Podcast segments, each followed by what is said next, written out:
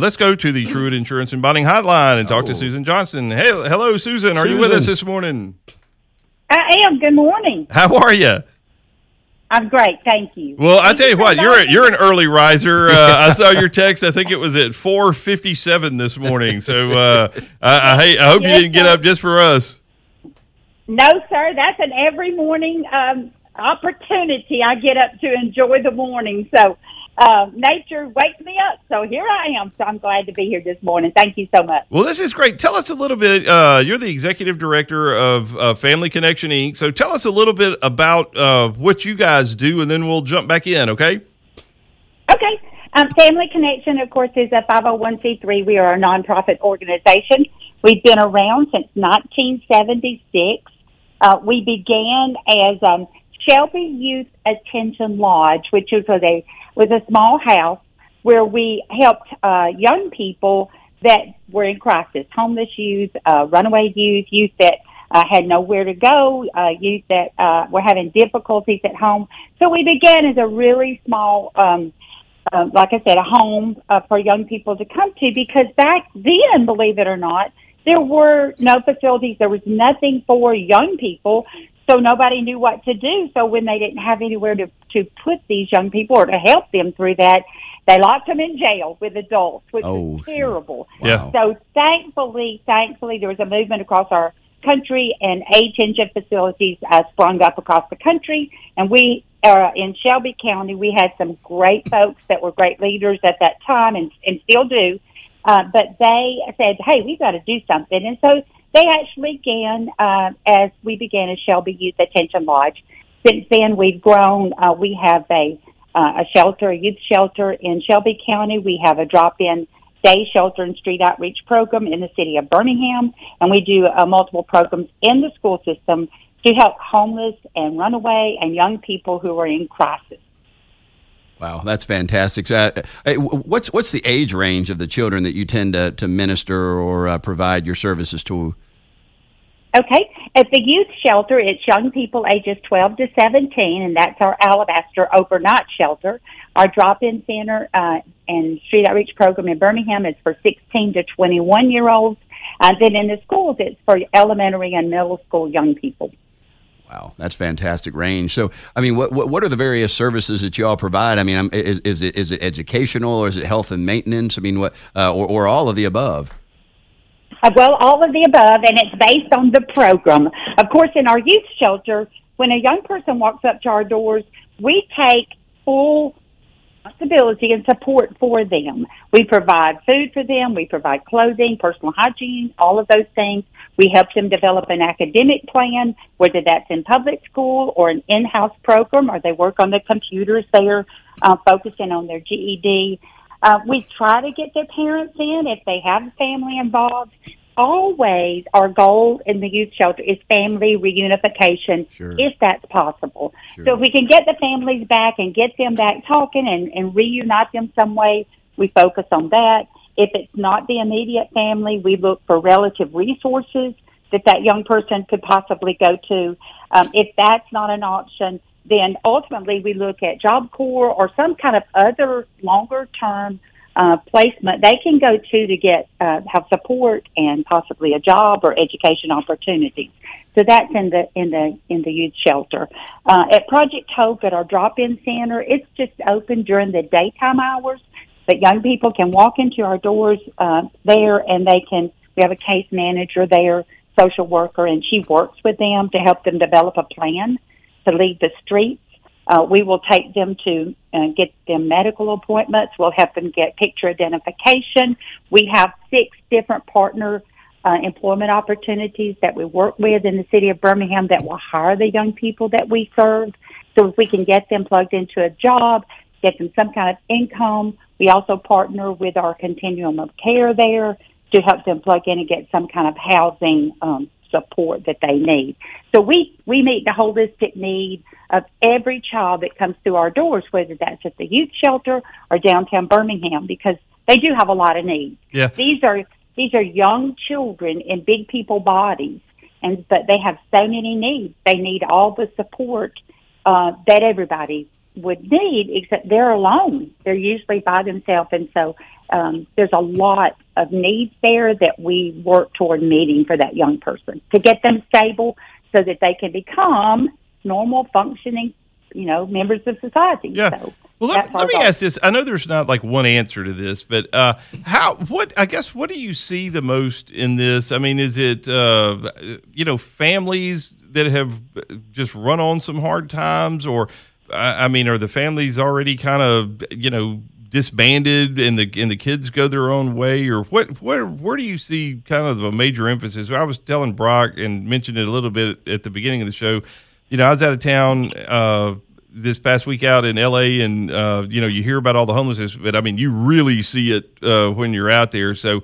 Uh, what, what, I guess what's your experience with it, or what what do you find? Uh, you know, how how are these kids getting lost? I guess they they get like like you just mentioned several of the ways you just mentioned.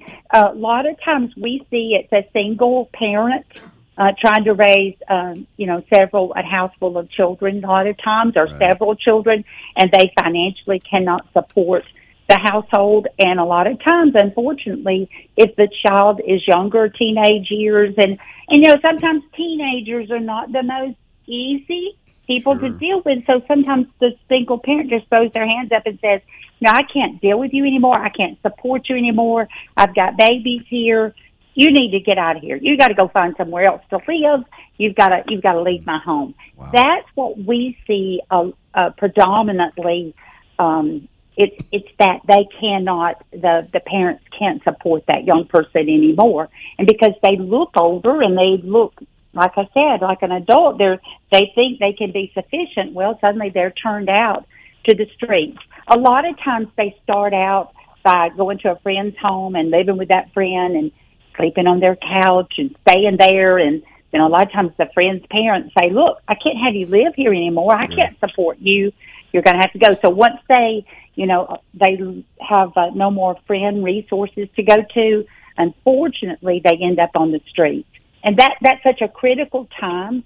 That's why our street outreach team is out on the streets looking for homeless young people because so quickly they can get involved and become um, a victim of prostitution. They can get in prostitution rings. We hear a lot about sex trafficking. Mm. That is real. And that's what happens with these young people a lot sure, of times, sure. or even work trafficking. So it's a critical time for us to engage and find those young people and get them plugged into us, and then we can plug them into resources so they're not living on the streets and can become victims. You're listening to Truitt News Radio, and we are on the air with Susan Johnston, the executive director of Family Connection Inc. And Susan, I've got to think that uh, in order to provide that kind of comprehensive care to that volume of people for that wide a variety of age range that uh, there's a lot of staff uh, and and, uh, and assets that are required. where do you get your staff from? I mean, and folks who are listening, uh, are there opportunities for them to volunteer or contribute to the cause? Yes, sir. There are um, there there are a lot of needs. Uh, we do have staff. Uh, you know, but working in the nonprofit world, you know, it's the we all wear a lot of hats. Sure. We all sure. do a lot of different jobs. Um, you know, everybody.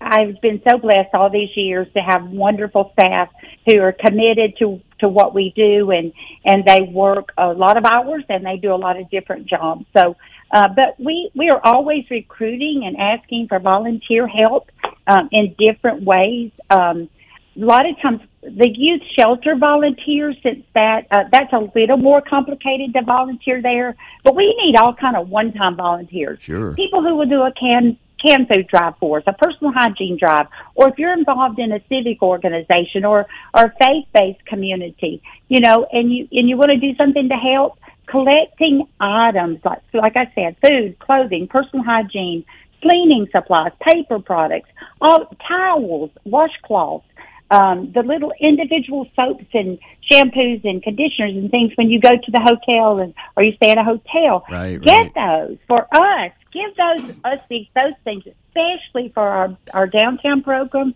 We give a lot of those out when a young person comes in. When they leave, we always give them go packets. Sure. Uh, uh, so that they can take some things with them if they need that every day. We put food items in there we put personal hygiene, whatever their need is, we put those in there uh, for that young person to take. Uh, we need a lot of thing, things, uh, items in our youth shelter because we provide free meals, two snacks every day. Um, and like I said, our drop-in shelter, uh, years ago, I read a book called The Same Kind of Difference as Me because a friend recommended it to, to me. And it was a great book and it got me thinking the idea that, um, we have uh, lots of crock pots at our drop-in center in downtown Birmingham, and we plug those up every day. And so we ask people to volunteer. Hey, fix some frozen items. Fix some items like a soup or chili or spaghetti or Oh, hot yeah, dogs, yeah. you know, wieners, those kind of things, and then label them, date them for us. Bring them to us, drop them off, drop, bring them to me. I'll transport them to the drop-in center, and um, then we put them in the freezer. And every day we pull out those items uh, you know, put them in the microwave, thaw them, put them in the crock pot. So every time a young person walks into our drop-in center, they can get a hot meal. Yeah, And that's so great. that, that's real important. I love that. It's so important that they always have access to a hot meal when they walk in. It's a great Um, idea. so yes, we do need lots of things. Uh, we we you know we need a lot of things to do the programs we do. We have personnel and and volunteers. That's all part of it. Our board, we have a wonderful board. They have we do several fundraisers. I'm sorry, fundraisers throughout the year. We have a golf tournament for homeless youth.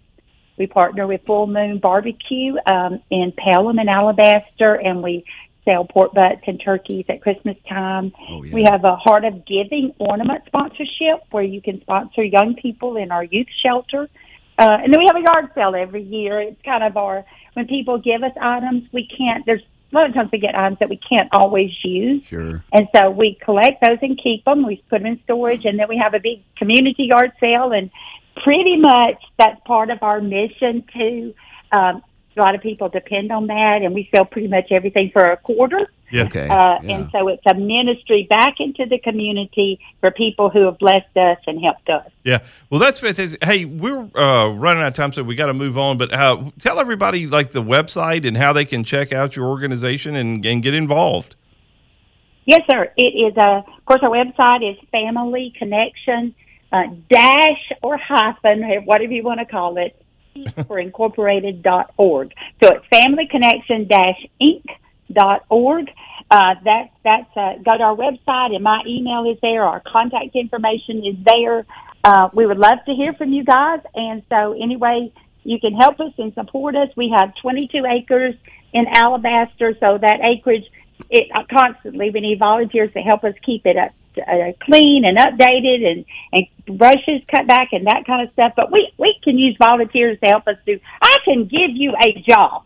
My husband says I can work people to death. Well, you know, if you want to help, jump in and volunteer. I'd love to hear from you. I'd love to plug you into and be a part of what we do at Family Connection. No, well, keep up the great work, and thanks so much for coming Yeah. on with us. And uh, Yeah. we're going to do what we can to help you get the word out. Yeah, for sure. Thanks, Great. Susan. Thank you so much, sir. All right. Thank y'all so much. Enjoy your weekend. Have a good day. See ya. Thank Yeah. you. You too. Bye bye. Yeah, that's Susan Johnston, the executive director of Family Connection Inc. You can reach them at www.familyconnection-inc.org.